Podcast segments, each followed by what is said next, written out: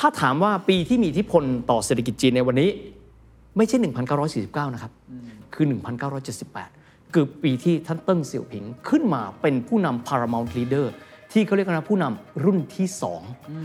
เหมาเติ้ง เจียง หูสีนี่คือแท้ของผู้นำห้ารุ่น เหมาเจ๋อตุงเติ้งเสี่ยวผิง ซึ่งเราได้พูดถึงครับเจียงเจ๋อหมิน หูจินเทา สีจิ้นผิงห้าท่าน คนก็เลยมองจีนด้วยสายตาที่แปลกๆ ว่าตกลงจะเป็นอะไรเอาสักอย่างหนึ่งจีนก็คงจะบอกว่าไม่ต้องสนว่าเรียกอะไร เราเจริญและคนของเราอยู่ดีมีสุขกว่าสมัยอดีต เราก็คงพอใจแล้ว จับหนูได้ก็พอ จับหนูได้ก็พอแล้วเป็นหนูอ้วนเนี่ยนะฮะ This is the Standard Podcast. Eye opening for your ears. The secret sauce. Global economic background.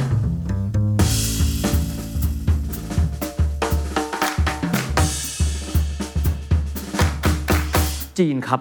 ถูกเปิดหน้ากากเป็นครั้งแรกว่าไม่ใช่พญามังกรอย่างที่หลายคนคิด เป็นประเทศที่มีความใหญ่แต่ขนาด แต่ศักยภาพนั้นน้อยมาก พวกเขาพ่ายแพ้สงครามฝิ่น ต่อจักรวรรดิบริติชหรือว่า British Empire ก็คืออังกฤษนี่แหละครับ ถ้าเกิดว่าเราดูปักหมุดก็คือ 1911 สิ้นสุดระบบฮ่องเต้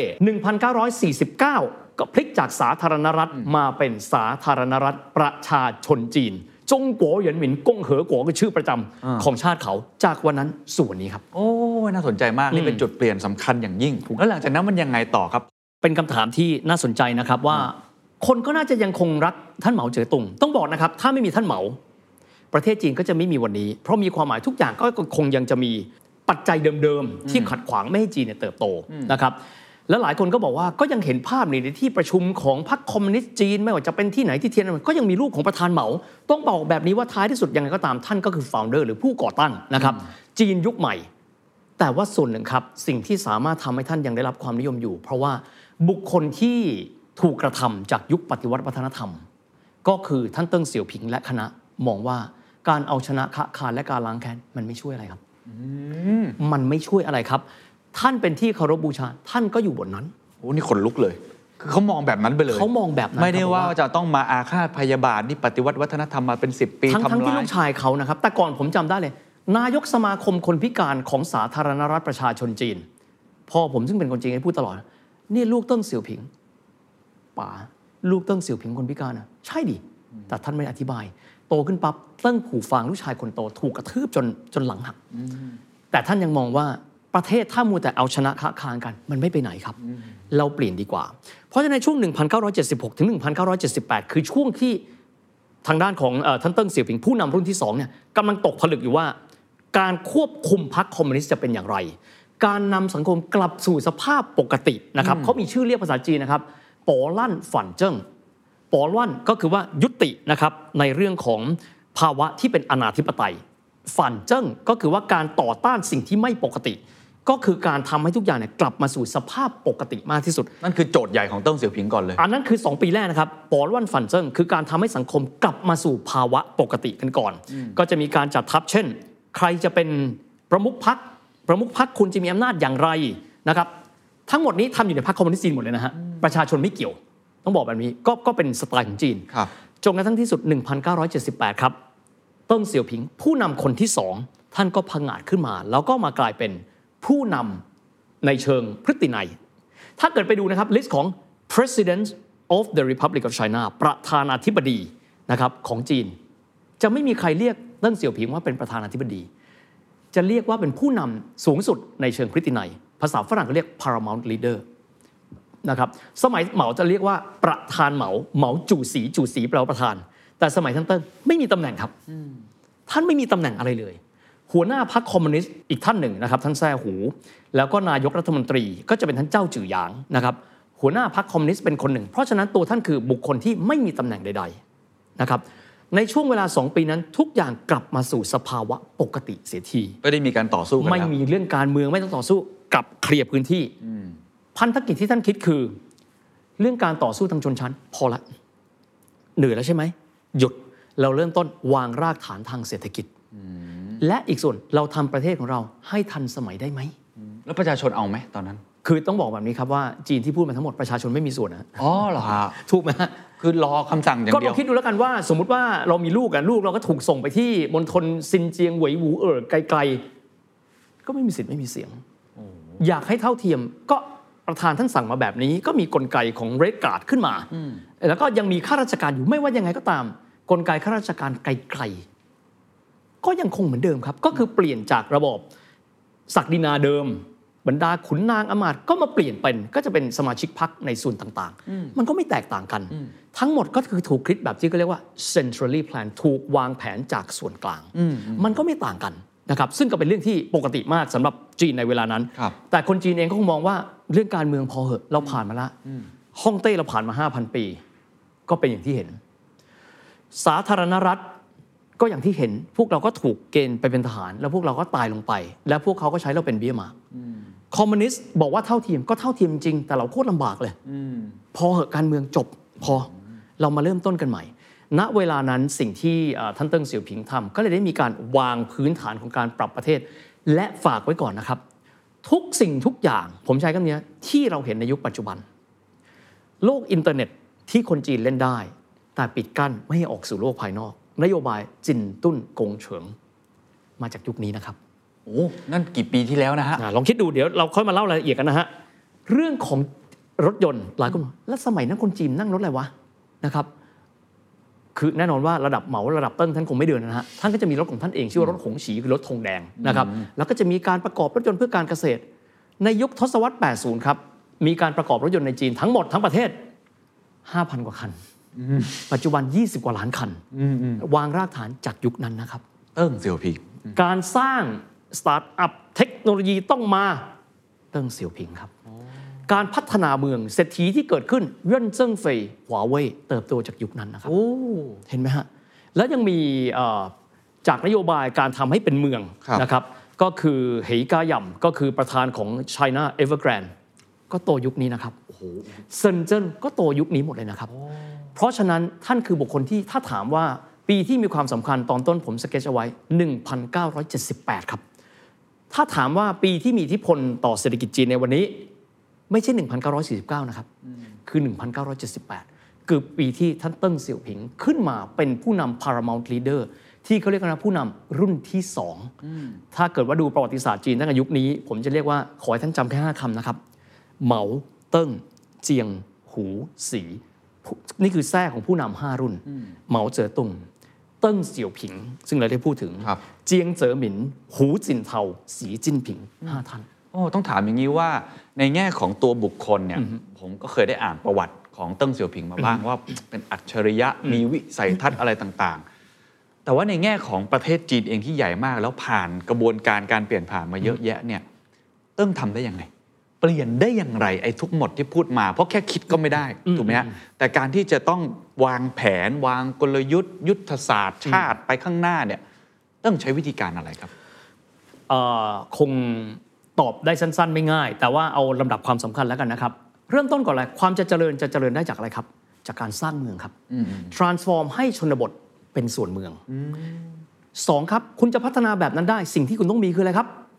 จีครับเงิน จีนหันหน้ามอง เอาเงินจากไหนอะยากจนมากตอนนั้น นักลงทุนต่างชาตินะครับอ๋อเปิดโอกาสให้นักลงทุนต่างชาติ เริ่มต้นเดินหน้าในการลงทุนไม่ว่าจะเป็นในรูปแบบของ joint venture ไม่ว่าจะเป็นในรูปแบบของบริษัทที่ค่อย ๆ เข้ามา เม็ดเงินมีวิชั่นมีจึงเดินได้ นโยบายที่ผมมีความรู้สึกว่าอ่าน่าสนใจมากๆ คือ urbanization ครับการทำให้ชนบทนั้นเป็นเมืองอ่ามีการวางแผนแล้วว่า แต่ละมณฑลเราจะมีเมืองอะไร เป็นเมืองสำคัญ จะได้สามารถนำเอาทรัพยากรเหล่านั้นเนี่ยเข้าไปลง ทำให้สังคมกลายเป็นสังคมเมืองมีเศรษฐกิจใหม่ได้สักทีหนึ่งหนึ่งในเมืองที่วางแผนเอาไว้ตั้งแต่ปี 1982 เมืองนั้นคือซิลิคอนแวลลีย์ของจีนในปัจจุบันที่คนไทยชอบล้อเลียนฮะเซินเจิ้นมันไม่ใช่เมืองของก๊อปนะครับก็เกรด A มันไม่ใช่นะครับ มันคือซิลิคอนแวลลีย์ที่เขามองแล้วว่า พื้นที่ตรงนี้ต้องเป็นพื้นที่ขุมกำลังของเศรษฐกิจใหม่ของพวกเรา ผู้ที่วางรากฐานมีชื่อว่า เติ้งเสี่ยวผิงครับ ถามว่าทำไมเป็นเซินเจิ้นเดี๋ยวคงได้คุยกันครับนะครับ urbanization แล้วก็ดึงนักลงทุนต่างชาใช่ติ เริ่มเข้ามา แล้วหลังจากนั้นถ้าเป็นเอ่าประเทศอื่น ๆ ที่เฮยวิทย์เคยเล่าให้ผมเนี่ยก็จะต้องมีเรื่องของอุตสาหกรรมอืมใช่ไหมพื้นฐานก่อนอืมจะเป็นเหล็กจะเป็นอะไรต่าง ๆ เนี่ยจีนเริ่มต้นแบบนั้นเหมือนกันไหมครับ เริ่มมีโรงงานอุตสาหกรรม ดึงนักลงทุน หรือว่านักธุรกิจในประเทศเองให้ยกระดับขึ้นมา หรือการศึกษาเองที่เข้ามาเกี่ยวข้องเนี่ยครับเติ้งทำอะไรบ้างครับ เอ่อผมขอไปที่ทั้างนั้นไปที่เซินเจิ้นกันก่อนแล้วกันได้ครับนะครับบางคนถามทำไมเป็นเซินเจิ้นวะคือคือคือมันดูมันดูแล้วน่าสนใจถูกป่ะฮะอ่าปักกิ่งอยู่ทางเหนือเซี่ยงไฮ้อยู่ตรงกลางเซินเจิ้นอยู่ตอนใต้ จะเปิดทำไมวะทำไมไม่ทำสองอันนั้นก่อน ผมผมก็ไม่เข้าใจว่ามันทำแบบนั้นทำไม ตอบง่ายมากเลยครับ ให้เศรษฐีฮ่องกงมาลงทุนสิครับถูกไหมฮะเซินเจิ้นคือปากด่านนะครับ ระหว่างฮ่องกงต้องเรียนแบบนี้ฮ่องกงแบ่งเป็นสามก้อนนะครับฮ่องกงคือเป็นเกาะ เกาลูนอยู่บนพื้นแผ่นดินนะครับ จากนั้นพื้นที่เช่าก็คือพื้นที่ซินเจี้ยหรือว่า New Territory ที่อังกฤษเรียกแบบนั้น ถัดเข้ามาตอนในนั่นก็คือเซินเจิ้นเพราะฉะนั้นง่ายมากเลย ให้คนที่เขาพูดภาษาเหมือนเรา มาลงทุนในบ้านเราสิครับแล้วเขามีเงินเขามีเงินแล้วก็เข้ามา เพราะฉะนั้นเราก็จะได้ยินนะครับ ถ้าเกิดว่าใครชอบดูหนังฮ่องกงนะครับแบบฮ่องกง TVBทีวีมีเดียพันธมิตรพูดผิดนะนะครับฮ่องกง TVB International นำเสนอ ก็เป็นหนังจีนจะมียุคหนึ่งครับพูดว่าไงรู้ไหม เนี่ยไอ้แก่สามีบ้านฉันเนี่ยมันชอบไปจังเลยเซินเจิ้นสงสัยมันไปหาสาวเหนือ ก็คือนักธุรกิจจีนอะฮ่องกงเนี่ยเดินทางกันไปที่นั่นจนกระทั่งมีเรื่องล้อเลียนว่ามันคงไปปักหลักปักฐานเพราะไปมีครอบครัวใหม่ที่โน่น มันกลายเป็นเรื่องที่ล้อกันของคนฮ่องกงแต่จุดนั้นนะครับ คือจุดที่อุตสาหกรรมหลากหลายอุตสาหกรรม สิ่งใหม่ ๆ รวมถึงโน้ตฮาว รวมถึงโทรคมนาคม ย้ายไปอยู่ที่ฮ่องกงครับ และหนึ่งในเศรษฐีที่ผมต้องบอกว่าเขาเกิดมาในทุกวันนี้ เกิดมาจากอุตสาหกรรมนี้ คนนั้นคืออดีตทหารช่างของกองทัพบบกจีน มีชื่อว่าเยินเจิ้งเฟยอืมหัวเว่ยถูกต้องเป็นทหารช่างครับ แล้วพอท่านรู้ว่าเฮ้ยประเทศเราเปิดแล้วอะแล้วเดี๋ยวเขาจะต้องมีการวางสายโทรศัพท์อะเราไปเอาของมาขายดีกว่าติดต่อกับคนฮ่องกงครับ เริ่มต้นเป็น partner ก่อน ต่อไปต่อมานำของเข้าจากฮ่องกงจนกระทั่งสร้างเมืองค่อนข้างใหญ่สร้างคอนโดคอนโด คนฮ่องกงย้ายมาอยู่ จากนั้นคนต่างชาติเริ่มเห็นแล้วอินเตอร์เข้ามาอยู่เกิดกลายเป็นเมือง เหรินเจิ้งเฟยอันนี้ค่อยว่ากันในตอนหลังครับ จากเริ่มต้นเอาของมาขายอ่าผลิตเอง และพัฒนาสู่ระดับโลกครับ เห็นไหมครับ เพราะฉะนั้นเราจะเห็นเลยครับว่า หลายสิ่งหลายอย่างใช้กำลังของคนต่างชาติ ในการเข้ามารวมกันและทำให้จีนน่ะ ยิ่งใหญ่ขึ้นมาครับ urbanization เหมือนกันครับ ในพื้นที่ต่างๆ เฮ้ย อยู่ฮ่องกงมาเซี่ยงไฮ้ไหมอะเพื่อนๆกันหันมามอง เฮ้ย เพื่อนฮ่องกงก็แน่นอนนะครับว่าเป็นมันเมืองขึ้นอังกฤษนะฮะครับเอาป่ะ เอาป่ะ เอามามามามา เมืองเปิดแล้วเมืองเปิดก็ค่อยๆเข้ามาทำการค้า ไม่ต้องมากบริษัทไทยเข้าไหมเข้าอ่าเพราะรู้ว่านี่คือโอกาสไงครับโอ้เข้าใจแล้วครับ ดูง่ายๆเลยสมัยก่อนข้าราชการจีนจะนั่งรถ มีสองยี่ห้อ ยี่ห้ออะไรครับ Volkswagen กับ Audi ครับ ผมก็งงทำไมวะ เพราะว่าทันทีที่เปิดครับ Volkswagen บอกว่าไม่เป็นไร งั้นเราไปลงทุน joint venture กับบริษัทจีน เห็นไหมครับ ถ้าเกิดว่าไม่เปิดวันนั้น ก็มีความหมายว่า ก็คงไม่เห็นวันนี้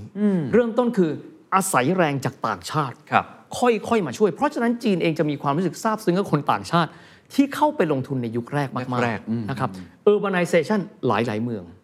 เมื่อมีเมืองปั๊บเมืองที่อยู่ใกล้เคียงกัน ค่อยๆ พัฒนา เรื่องของทางรถไฟ ค่อยๆมาเพราะฉะนั้นจะเห็นว่าจีนเนี่ย obsess กับการพัฒนาทางรถไฟมากอืมอืมโครงสร้างพื้นฐานต่างเพราะว่าทางรถไฟเหมือนอะไรครับ เหมือนเส้นเลือดไงครับ คุณแข็งแรงหมดเลย เส้นเลือดคุณอุดตัน คุณไม่สามารถดำรงชีวิตได้ๆขนของไม่ได้เดินทางไม่ได้โลจิสติก ลองคิดดูแล้วกันนะครับว่า ทั้งหมดนี้ เกิดภายใต้ยุคของมหาบุรุษที่ชื่อว่า เติ้งเสี่ยวผิงนะครับเฮียครับผมเคยเห็นประวัติศาสตร์ของเกาหลีใต้อืมตอนที่เขากำลังจะพัฒนาคล้ายๆกันแบบนี้นะฮะก็คือให้ธุรกิจขนาดใหญ่อืมที่เราแชร์โบงนี้ครับใช่ไหมฮะภาครัฐเองก็อัดเงินอัดฉีดลงไป สนับสนุนต่างๆ ว่าอยากจะไปในทิศทางนี้ เอาเรื่องของพื้นฐานก่อนเหล็กก่อน แล้วก็เอาไปทางอิเล็กทรอนิกส์ละกัน แล้วก็ดันไปเรื่อยๆ จนถึงยุคปัจจุบัน ของจีนเองผมทราบมาว่านอกจากเหรินเจิ้งเฟยเนี่ยก็จะมีอีกหลาย ๆ นักธุรกิจที่ได้รับแรงสนับสนุนครับจากประเทศจีนอืมที่ทำให้เขาเติบโตมาได้เนี่ย อันนี้เขามีวิธีการยังไงทำให้ธุรกิจแต่ละประเภทเนี่ย ตอนนี้แกเป็นแบรนด์ชั้นนำของโลกอยู่หลายแบรนด์เลยคครัรับบในยุคนั้นจริง ๆ แล้วก็คงจะคล้าย ๆ กันนะครับ ผมใช้คำนี้ว่ายุคนั้นน่ะเหมือนกับการเปิดประเทศของประเทศซึ่งเริ่มต้นจากศูนย์เรียกแบบนี้แล้วกัน คล้ายกันคือ ถ้าเราเจอ talent สักคนหนึ่ง มีศักยภาพก็ติดอาวุธให้เขาเดินหน้าไปเลย คือเริ่มต้นจากคนที่มีความสามารถก่อน และจากนั้นใช้ทฤษฎีที่เรียกว่า trickle down effect คือถ้าเกิดว่าเศรษฐกิจโตปั๊บก็จ้างงานมากขึ้น รัฐช่วยก็ขยายกิจการมากขึ้น เพราะฉะนั้นจะไม่คงจะไม่กล่าวเกินไปถ้าจะบอกว่าเศรษฐกิจจีนที่โตทุกวันนี้นะครับทุกอย่างอยู่ภายใต้การมอนิเตอร์ของรัฐบาลจีนตั้งแต่เดวัน เพราะว่า พิมพ์เขียวมันมีมาตั้งต้นแล้วและต้องคิดนะครับคำว่าพิมพ์เขียวนะเขามีนโยบายที่เขาเรียกกันว่า นโยบายที่ขึ้นต้นว่าทองนะครับหรือคำว่าจินในภาษาจีนนะครับจีนเวลาเขาจะตั้งชื่อแล้วเขาก็จะ refer นะครับถึงวัฒนธรรมจีน เช่น จินเฉียวเฉียวแปลว่าสะพาน ก็คือเรื่องโครงสร้างพื้นฐานนะครับจินเฉียนก็คือการนโยบายที่ boost เศรษฐกิจ แล้วก็จะมีจินตุ้นที่เมื่อสักครู่ ก็คือ golden shield golden shield แปลว่าอะไรครับ อินเทอร์เน็ตไงครับเขาตระหนักถึงเรื่องแบบเนี้ย มาเป็นเวลายาวนานแล้วก็คิดว่าถ้ามันเกิดเหตุการณ์แบบเนี้ยเขาจะทำอะไรต่ออเขาก็ได้วางแผนของเขาเป็นที่เรียบร้อยไปแล้ว เพราะฉะนั้นในช่วงนั้นเลยนะครับ ก็จะมีนักธุรกิจที่เกิดขึ้นมากมายนะครับ China Evergrande นะครับจงต่อเหิงเอ่อจงกัวเหิงต้าจีถวันที่เราเคยได้ยินที่ตอนนี้เป็นปัญหาวิกฤตนี่เนี่ยเกิดมาในช่วงนั้น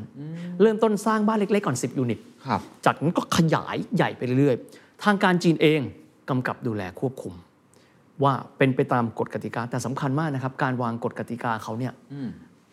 นอกเหนือไปจากการอำนวยความสะดวก ไม่ได้มา regulate นะฮะต้องแยกนะฮะทำให้ทุกคนเติบโตขึ้น วางอยู่บนพื้นฐานของมาตรฐานที่มีความเข้มแข็งนะครับ ไม่ใช่อะไรก็ได้ เพราะฉะนั้นเราจะไม่เห็นเช่น ตึกถล่มนะครับ ทางขาด เราจะไม่เจอนะครับ เพราะว่า มาตรฐานของเขาเข้มงวดมากๆ แล้วเราจะเห็นเลยว่ายุคนั้นหลายสิ่งหลายอย่างเกิดขึ้นมาอย่างอัศจรรย์ใจครับไหนๆคุยเรื่องอินเทอร์เน็ตครับ ขอคุยเรื่องเออบางคนบอกว่าเป็นไปได้เหรอว่าคนอย่างเติ้งเสี่ยวผิงมาคุยเรื่องอินเทอร์เน็ตจีนเองนะครับต้องบอกว่าผมขอย้อนกลับไปหนึ่ง step กิจการอวกาศของจีนครับ ในช่วงที่นาซานะครับอ่ากำลังต่อสู้กับรอสคอสมอสหรือว่ากิจการอวกาศของทางโซเวียตเนี่ยยุคนั้นน่ะ ก็มีคนไปคุยกับประธานเหมานะฮะท่าน อเมริกันออกไปนอกโลกแล้วอะสหภาพโซเวียตออกไปนอกโลกแล้วอะ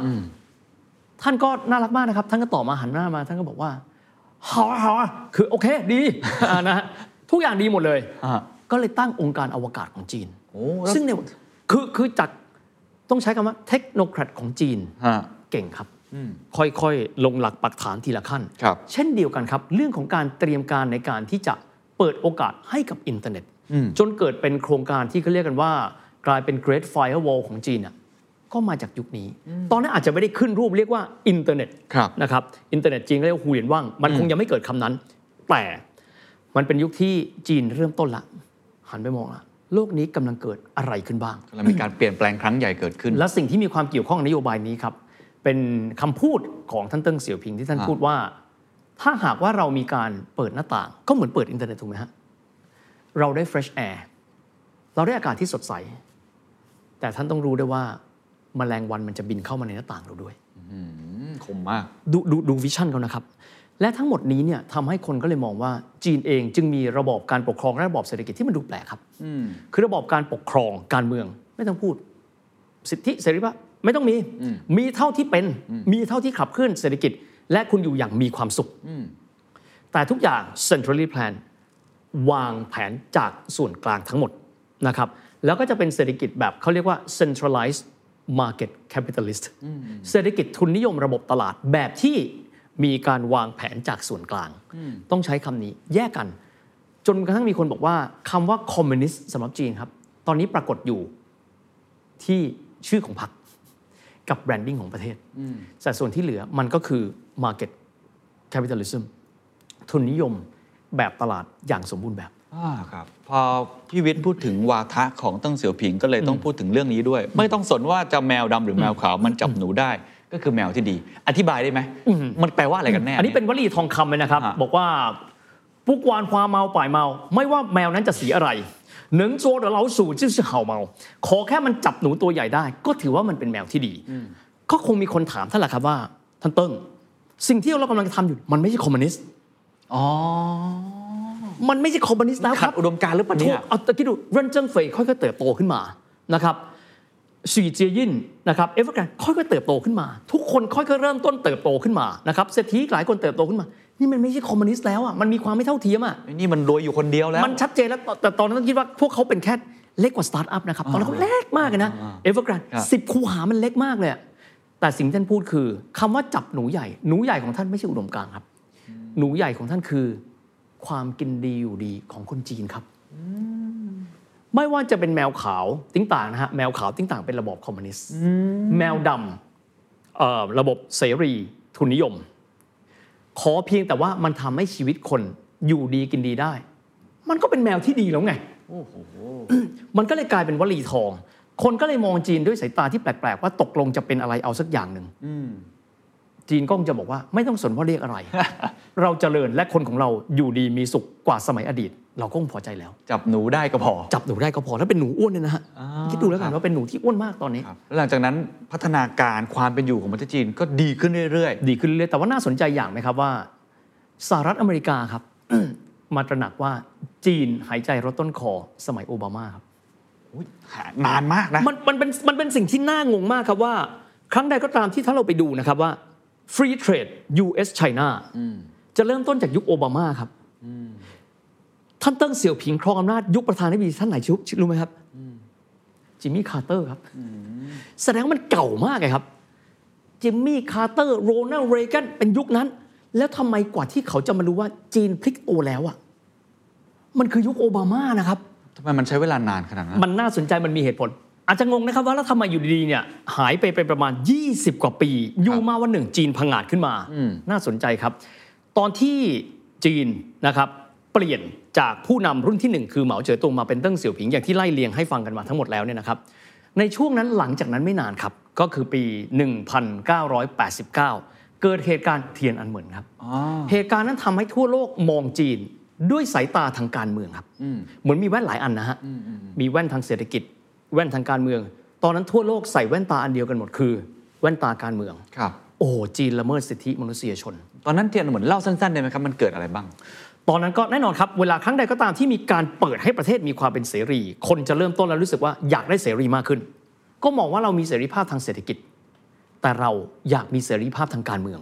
ทำไมถึงไม่ได้มีการเลือกตั้งทำไมถึงไม่ได้มีเสรีภาพแบบตะวันตกทำไมวิพากษ์วิจารณ์รัฐบาลไม่ได้ จนนั้นเกิดเหตุนักศึกษาที่ปักกิ่งนะครับ ก็มารวมตัวกัน แล้วก็ประท้วงเรียกร้องเสรีภาพในครั้งนั้น ผมใช้คำนี้ก็คือง่ายๆที่สุดเลยนะครับ ตอนนั้นอยู่ในช่วงของนายกรัฐมนตรีชื่อว่าเจ้าจือหยางครับ ท่านเจ้าจือหยางเป็นอีกท่านที่มีคุณูปการต่อเออการตั้งลำของเศรษฐกิจจีนยุคใหม่มาก แต่ด้วยความที่จังหวะนั้นเนี่ยต้องยอมรับแบบนี้ ท่านไม่เหี้ยมครับ ถ้าเทียบกันกับอีกท่านหนึ่ง ท่านปฏิเสธที่อาจจะใช้วิธีการที่รุนแรงในการจัดการกับสถานการณ์ จนกระทั่งที่สุดนะครับท่านเติ้งเสี่ยวผิงเลยต้องตั้งนายกรัฐมนตรีคนใหม่ คนนี้เกิดมาพร้อมกับชื่อเทียนอันเหมินครับ ชื่อว่าหลี่เผิงนะครับท่านหลี่เผิงก็จะใส่แว่นอันใหญ่ๆนะฮะแล้วก็จัดการสถานการณ์นี้จนจบ แต่สถานการณ์นี้ทำให้ทั่วโลกละเลยที่จะมองมิติทางเศรษฐกิจของจีนครับ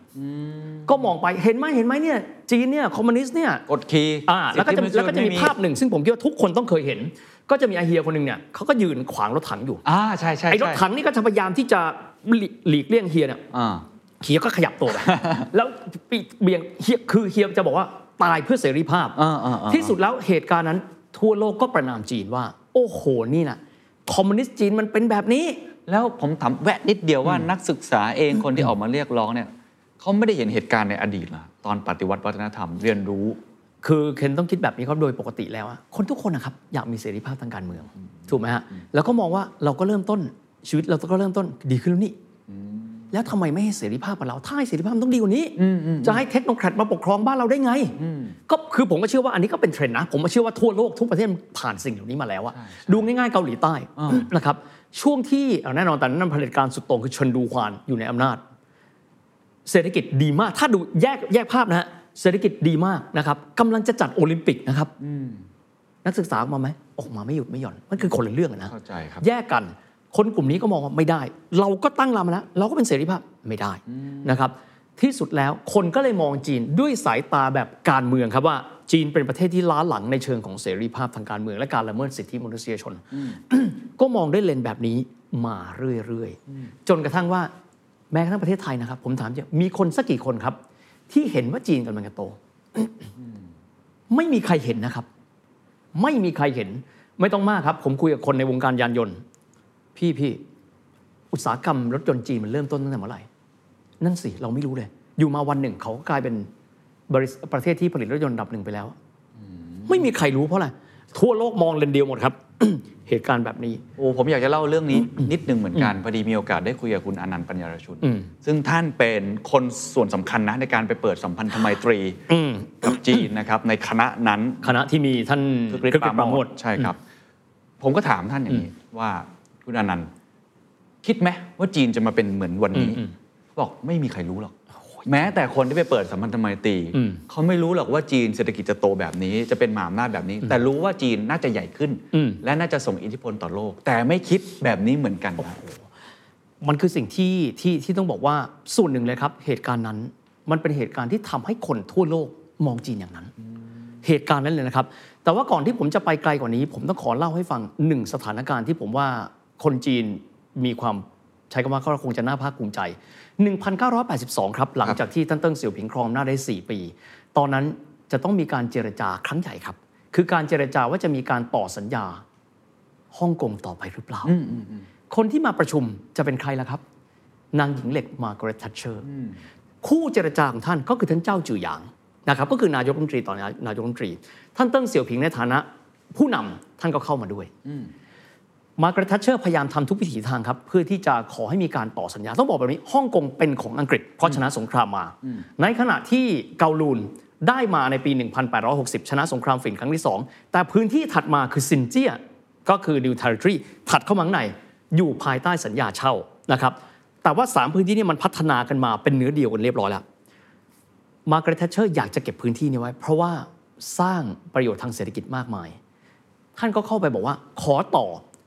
เอาเงิน double ก็ได้ เดี๋ยวเอาเงินมาให้ ท่านเติ้งเสี่ยวผิงก็บอกว่าไม่ให้ นอกจากไม่ให้ต่อแล้วเนี่ย อีกสองอันอะ หรือคืนอัวมาด้วย Great Britain อะ ยอมไหมไม่ยอม ยอมสิครับ ยอมสิครับ ตอนนั้นมาร์กาเร็ตแทชเชอร์ไปปักกิ่งด้วยความมั่นใจมาก เพราะเพิ่งชนะสงครามนะครับ ก็คือสงครามฟอกแลนด์มา เธอยิ่งใหญ่มาก คะแนนนิยมของเธอนี่พุ่งปรี๊ดแล้วทำไมยอมเติ้งฮะ มาร์กาเร็ตแทชเชอร์ไม่ได้คุยกับเลโอโปลโดกัลติเอรีคือประธานาธิบดีอาร์เจนตินานะครับ คนที่คุยอยู่ชื่อเติ้งเสี่ยวผิงนะครับ เติ้งเสี่ยวผิงพูดว่าเอาสามพื้นที่กลับมาให้เรา มาร์กาเร็ตแทชเชอร์ก็พูดอีก เราขอมาร์กาเร็ตแทชเชอร์รู้ครับว่าอำนาจมันสู้กันไม่ได้ครับ ที่สุดท่านก็บอกว่าหันไปพูดภาษาจีนว่า บอกเขาหยุดได้ไหมแล้วก็พูดต่อไปว่า หรือจะให้ส่งกำลังทหารไปที่ฮ่องกงตอนบ่ายเนี้ยเอากลับมาบ่ายนี้ก็ได้ มาร์กาเร็ตแทชเชอร์ท่านก็เลยต้องยอมครับ และที่สุดท่านก็บอกว่าความฝันของท่าน ซึ่งเสียดายว่าท่านไม่บรรลุ 1997 ท่านจะเป็นคนไปรับมอบฮ่องกงจาก British Crown ด้วยตัวท่านเองครับ แต่น่าพูดแล้วขนลุกนะฮะ เพราะว่าท่านถึงแก่อสัญญกรรม 5 เดือนก่อนหน้านั้น นั่นคือฝันเดียวครับที่ท่านซึ่งทำมาเพื่อจีนตลอด ท่านไม่สามารถ ไปในงานในวันนั้น ซึ่งงานในวันนั้นก็คือเออผู้แทนพระองค์จากทาง British Crown ก็คือเจ้าชายชาร์ลส์นะครับอีกคนหนึ่งก็คือโทนี่แบลร์ส่วนฝั่งจีนตอนนั้นเนี่ยเอ่อท่านเติ้งถึงแก่อสัญญกรรมไปแล้ว ก็จะเป็นท่านเจียงเจ๋อหมินนะครับก็ไปรับฮ่องกงกลับคืนมา แต่หลายครั้งครับเวลาที่ทั่วโลกมองปั๊บจีนไม่เป็นเสรีจริง ๆ ต้องยอมรับอย่างนี้นะครับว่าแม้ทั้งนักธุรกิจไทยที่เขาไปลงทุนเขาเห็นภาพครับ Volkswagen ที่เขาไปท่านคิดว่าเขาไม่เห็นภาพเหรอครับ แต่ว่าเราส่วนใหญ่เรามองตามเลนตะวันตกเขา violate สิทธิมนุษยชน เขาเป็นแบบนี้เขาไม่เสรี เขาปิดกั้น ที่สุดแล้วเปิดมาตลอดเลยนะครับ ไม่มีใครรู้ว่าเกิดอะไรขึ้น จนโอบามามาดู balance sheet ดุลการค้าเอ้าขาดดุลเขาไปมาแล้วอะขอเล่าไมายส่วนสั้น ๆ ตรงนี้นิดนึงนะฮะก็ หลังจากนั้นแล้วก็จะเป็นประธานาธิบดีคนต่อมาคือคนที่ 3 คือท่านเจียงเสอหมินครับท่านนี้เคยมาเยือนไทยด้วยการประชุมเอเปกที่เราเป็นเจ้าภาพเมื่อปี 2003โน่น และยุคหลังจากนั้นเป็นท่านหูจินเทา ยุคท่านหูจินเทานี้เกิดสิ่งที่น่าสนใจหลายอย่างครับหนึ่งครับ จีนเริ่มต้นเบ่งกล้ามครับในทางแสนยานุภาพจำได้ไหมครับ ในยุคนั้นจะมีเขาเรียกว่าโจรสลัดโซมาเลียโจรสลัดโซมาเลียนี่มันก็ป้วนเปี้ยนอยู่ในพื้นที่ที่การค้าชุกมากคือ คือตรงนอร์แรดแอฟริกาครับเรือลำไหนมากูปล้นหมด พวกโลกตะวันตกก็กลัวเรื่องสิทธิมนุษยชนเขาเขาไม่กล้าก็เอ้ยเราป้องปรามไป ท่านหูจินเทาครับ ก็ส่งกองเรือไปครับ ไม่เหลือครับ หลังจากนั้นเราไม่ได้ยินคำว่าโจรสลัดโซมาเลียอีกต่อไป เรียบเลยและพูดว่าครั้งใดก็ตามที่ทั่วโลกเห็นอู่ซิงฉีคือธงห้าดาวหลีกจากเราไปไกลๆนับแต่นั้นไม่มีอีกต่อไปแล้วนะครับ ไม่มีโจรสลัดแล้วนะครับ เพราะจีนปราบเรียบ แล้วก็มีการเผยแพร่ภาพออกมา เป็นกองกำลัง ซึ่งเราไม่เคยรู้เลยว่า จีนล้ำยุคขนาดนี้ ตอนนั้นแสนยานุภาพเริ่มมหาศาลมหาศาลและอีก2หมุดหมายที่สำคัญในยุคของท่านหูจินเทาครับ 2008 ครับเปจิงฮวานหญิงหนีปักกิ่งกลายเป็นเจ้าภาพโอลิมปิกเกมส์เปิดให้ทั่วโลก ตอนนั้นทั่วโลกรู้แล้วเฮ้ยจีนเป็นอย่างนี้เหรอจำได้ดูพิธีเปิดขนลุกช็อกมากว่า ครั้งหนึ่งที่จีนเป็นคนป่วย แห่งเอเชีย วันนี้จีนเปิดขึ้นมา มันไม่ใช่แบบเดิมที่เรารู้อีกแล้วอะทุกอย่างมันเปลี่ยนแปลงไปอย่างมหาศาล ถัดมาอีก 2 ปี 2010 ครับ คืองานเอ็กซ์โปที่เซี่ยงไฮ้เป็นเจ้าภาพ ทั่วโลกเดินทางไปบอกว่า เข้าใจละที่จีนเขาซุ่มมาตลอดเนี่ยเขาทำอะไร นั่นก็คือเป็นการเปิดให้เห็นนะครับว่าจริง ๆ แล้วเขามีพัฒนาการของเขามาเรื่อย ๆ วางแผนมาเป็นอย่างดีครับนะครับ แล้วก็ต้องบอกอีกส่วนหนึ่งประชาชนเขามีความเรื่องมิติชาตินิยมของจีน ไม่พูดไม่ได้ เดี๋ยวเราคงค่อยว่ากันครับแต่นี่คือเจอร์นี่จากวันที่เป็นศตวรรษแห่งความอัปยศจีนสู้ใครไม่ได้เลยสะกิดนิดเดียวเซ มากลายเป็นจีนที่ไม่มีใครสามารถรังแกได้ครับช่วงท้ายอาจจะให้ช่วย wrap up นิดนึงครับเฮียเราอาจจะวกมาที่ปัจจุบันนิดนึงเพ ราะคนเริ่มเห็นการจัดระเบียบอืมของสีจิ้นผิง แน่นอนว่ารายการเราคือประวัติศาสตร์นะอันนี้มันปัจจุบันเกินไป แต่ถ้าเกิดเรามองลึกลงไปไทม์ไลน์ที่เราเห็นตั้งแต่อดีตเป็นร้อยปีเนี่ยก็เห็นกระบวนการการเปลี่ยนผ่านของเขาว่าเขาไม่ได้คิดแค่วันนี้อะเขาคิดมานานแล้วไอ้สิ่งที่เกิดขึ้นเนี่ยไอการจัดระเบียบของสีจิ้นผิงเนี่ยมันถูกคิดมาแล้วเหมือนกันใช่ไหมฮะว่าระบบเศรษฐกิจแบบที่ทริกเกอร์ดาวลงมา ให้คนรวยค่อยรวยขึ้นไปแล้วเดี๋ยวค่อยสร้างงานสร้างอะไรต่างๆเนี่ย มันเริ่มถึงจุดสร้างสมดุล จนสีจิ้นผิงพูดคำว่า common prosperity ออกมาครับผมคิดว่าจริง ๆ แล้วมันคือสิ่งที่ทั่วโลกคงจะต้องทำมาก่อนหน้าเห็นไหมฮะทั่วโลกสมัยก่อนก็คือว่าพัฒนาจนต้องมีความมั่งคั่งสูงสุดเลย จากนั้นก็หันมามองเรื่องการกระจายรายได้ละและการเสมอภาค แต่เป็นการเสมอภาคที่ไม่เหมือนปฏิวัติวัฒนธรรมอีกต่อไปแล้วนะฮะจะเป็นการเสมอภาคบนพื้นฐานของเออทุนนิยมแบบตลาดตอนนี้หลายฝ่ายก็มองแบบนี้ครับว่ามันเป็นสิ่งที่มันก็ไม่ได้เกินไป กว่าความคาดหวังเพียงแต่วิธีการที่ทำเนี่ยมันอาจจะดูช็อกคนไปหน่อยอ่าเช่นประกาศเลย แล้วเข้าไปเลย ทั้งทั้งที่หลายๆอย่างเนี่ยกำลังเดินหน้ากันต่อ อาจจะรู้สึกช็อกความรู้สึกคนครับแต่ต้องบอกว่าถ้าเกิดว่าเราไปมองนะครับหนึ่งใน statement ของทั้งสี่ท่านจะพูดคำว่าเสี่ยวคัง เสี่ยวคังก็มีความหมายว่าคนตัวเล็กๆ เช่นสตาร์ทอัพหรือ SME เขาต้องค่อยๆ มีที่ยืนมากขึ้น จริง ๆ แล้วถ้าไปมองนะครับ อย่าไปมองว่านั่นคือจีนนี่คือยุโรป มันก็คือพัฒนาการที่สังคมควรจะเป็นว่าคืออยู่ภายใต้การกำกับดูแลที่ มิให้คนส่วนใดส่วนหนึ่ง มีความมั่งคั่ง จนคนอื่นไม่มีที่ยืนในสังคม ผมมองแบบนี้ครับนะครับเพียงแต่คนก็อาจจะแล้วบางคนก็บอกว่า โอ้โห ท่านสีจิ้นผิงนี่ครองอำนาจมายาวนานมาก ไปดูนะครับ ท่านเหมา 27 ปีครับท่านเติ้ง 1978 ถึง 1997 19 ปีนะครับ ท่านเจียงเจ๋อหมินอันนี้ท่านอาจจะอยู่สั้นนิดหนึ่งนะครับจากนั้นก็เป็นท่านหูจินเทาก็สองสมัย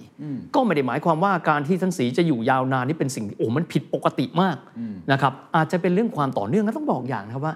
น่าสนใจมากครับเรื่องของจีน ความต่อเนื่องและไดอะล็อกระหว่างผู้นำเราจะเห็นภาพนะครับว่าตอนที่อ่าท่านเจียงเจ๋อหมินก็คือผู้นำรุ่นที่สี่ท่านขึ้นมารับตำแหน่ง ท่านเจียงเจ๋อหมินก็จะอยู่เคียงข้างวัฒนธรรมไม่เหมือนฝรั่งนะครับ เราเหมือนกับเป็นพี่น้องกัน ครั้งใดก็ตามที่ท่านสีปรากฏตัวในงานรัฐพิธีใหญ่ๆ ท่านเจียงเจ๋อหมิน ท่านจะชราขนาดไหนท่านก็มานะครับ ท่านหูจินเทาท่านก็มา มีการส่งต่อกันผมเชื่อว่าเขาได้พูดคุยกันว่า อยากจะดีไซน์อนาคตจีนเนี่ยอย่างไรโอ้น่าสนใจครับสุดท้ายแล้วกันนะครับ ปิดท้ายเราเรียนรู้ประวัติศาสตร์มาเห็นปูมหลังที่มาที่ไป จนปัจจุบันก็ต้องเออติดตามกันต่อว่าจีนจะก้าวขึ้นมาเป็นมหาอำนาจเบอร์หนึ่งอืม แค่ไหนจะแซงเลยไหมหรือว่าเอ่อข้อพิพาทที่หลายคนยังพูดถึงเยอะในระดับโลกตะวันตกก็ยังมองสิทธิมนุษยชนเสรีภาพก็ยังมีเรื่องแบบนี้อยู่นะครับ ประเทศไทยอย่างเราอืมในมุมมองเฮียก็ได้เราเรียนรู้อะไรได้บ้างจากเรื่องราวทั้งหมดที่เราได้ยินมาของจีนในกระบวนการการพัฒนาของเขาเอ่อผมว่าเอาข้อแรกก่อนนะครับ เรื่องของวิสัยทัศน์ของผู้นำผมช่องที่ว่าพอได้เห็นเรื่องของนโยบายการ ดูแลอินเทอร์เน็ต ซึ่งเกิดขึ้นในยุคปี 82 ตอนนั้นต้องบอกว่ายังไม่ได้ develop ถึงขนาดว่าเป็นอินเทอร์เน็ตนะฮะ แต่การที่เขาพูดคุยกันถึง Great Firewall มันเป็นการบอกนะครับ เหมือนเราได้ยินบล็อกเชนอะเราไปรอให้มัน develop เต็มที่แล้วพัฒนาไล่หลังมันไม่ทันนะครับ แต่พวกเขาคือเขามองล้ำหน้าไปแล้วครับ อะไรที่เป็นเทรนด์ศึกษาไปก่อนถ้ามันไม่เอาก็ทิ้งมันไป เหมือนรถไฟฟ้าครับ EV ปัจจุบัน จีนไม่ได้เพิ่งคิดว่า4 5 ปีที่แล้วนะครับ ความมั่นคงทางพลังงาน การใช้สินแร่ rare earth เขาคิดมานานมากแล้วผมมั่นใจ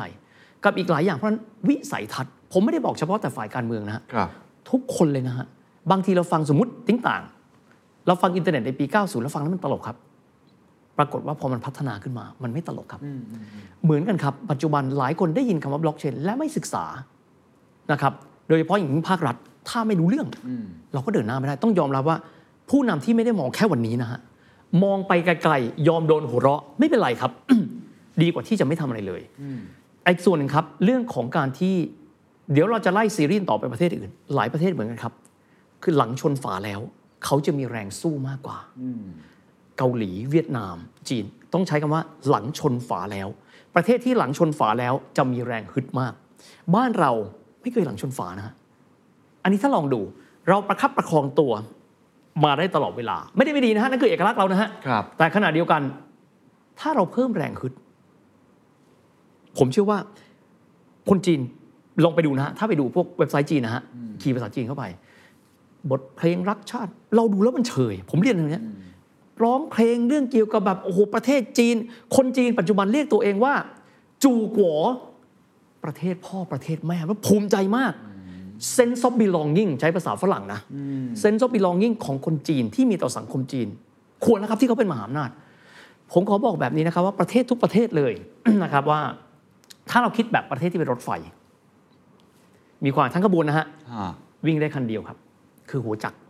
คือหัวลากประเทศไม่ไปไหนครับ แต่ประเทศที่พัฒนาแล้วเขาวิ่งแบบรถไฟฟ้าครับ ทุกโบกี้วิ่งได้ด้วยตัวมันเองนะครับ เช่นเดียวกันครับ ภาคประชาชน ถ้าพัฒนาโดยพรรคคอมมิวนิสต์ผมให้จากพันสามร้อยล้านที่ต่างมีคนพรรคคอมมิวนิสต์สองร้อยล้านอะผมให้อย่างเงี้ยประเทศยังไม่ไปไหนนะครับ แต่ต้องให้คนที่เหลืออีก 1,200 ล้านเนี่ยกระโดดเข้ามาแล้วบอกว่าเราจะต้องเดินหน้าเพื่อประเทศเรา ประเทศไม่ใช่รัฐบาลนะแยกกันนะฮะครับเพื่อประเทศเรา เพราะฉะนั้นจะเห็นว่าพลังของจีน ใครด่าจีนบอยคอรดเราเราฟังจากมุมโลกตะวันตกนะไม่ให้เสรีภาพเลยแต่การที่เขาปลูกฝังให้คนทุกคนรู้สึกว่า มี sense of belonging คือความรู้สึกว่าเป็นอันหนึ่งอันเดียวกันกับประเทศชาติครับมันสำคัญมาก และสังเกตว่าทุกประเทศที่เป็นมหาอำนาจมีแบบนี้หมดนะครับ sense of belonging sense of belonging ท่านดูดิครับ คนเกาหลี ภูมิใจกับชาติตัว คนอเมริกันถ้าใครไปอเมริกา land of the free คือคือเขามีความภาคภูมิใจครับ ทุกประเทศเลยครับ เพราะฉะนั้นเนี่ยผมเชื่อว่า เขาเขาเดินทางแบบที่มีหัวรถจักรมาก่อน แต่หลังจากนั้นเขาพัฒนาให้ทุกๆเคเบิลเนี่ยกลายมาเป็นรถที่สามารถวิ่งได้ด้วยตัวของมันเองระดับหนึ่งครับก็จะมีคนขับคอยสับรางไป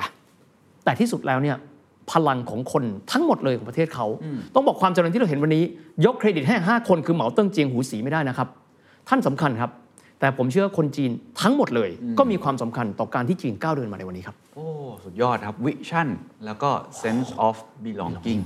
นี่คือ global economic background ประเทศจีนครับ จากคนป่วยแห่งเอเชีย ศตวรรษแห่งความอัปยศ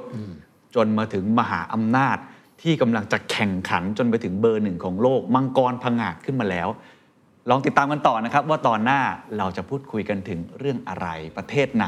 คอมเมนต์กันเข้ามาได้สำหรับวันนี้ผมและเฮียวิทย์ลาไปก่อน สวัสดีครับ สวัสดีครับ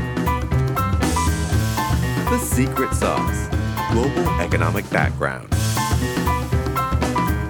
The Standard Podcast. Eye opening for your ears.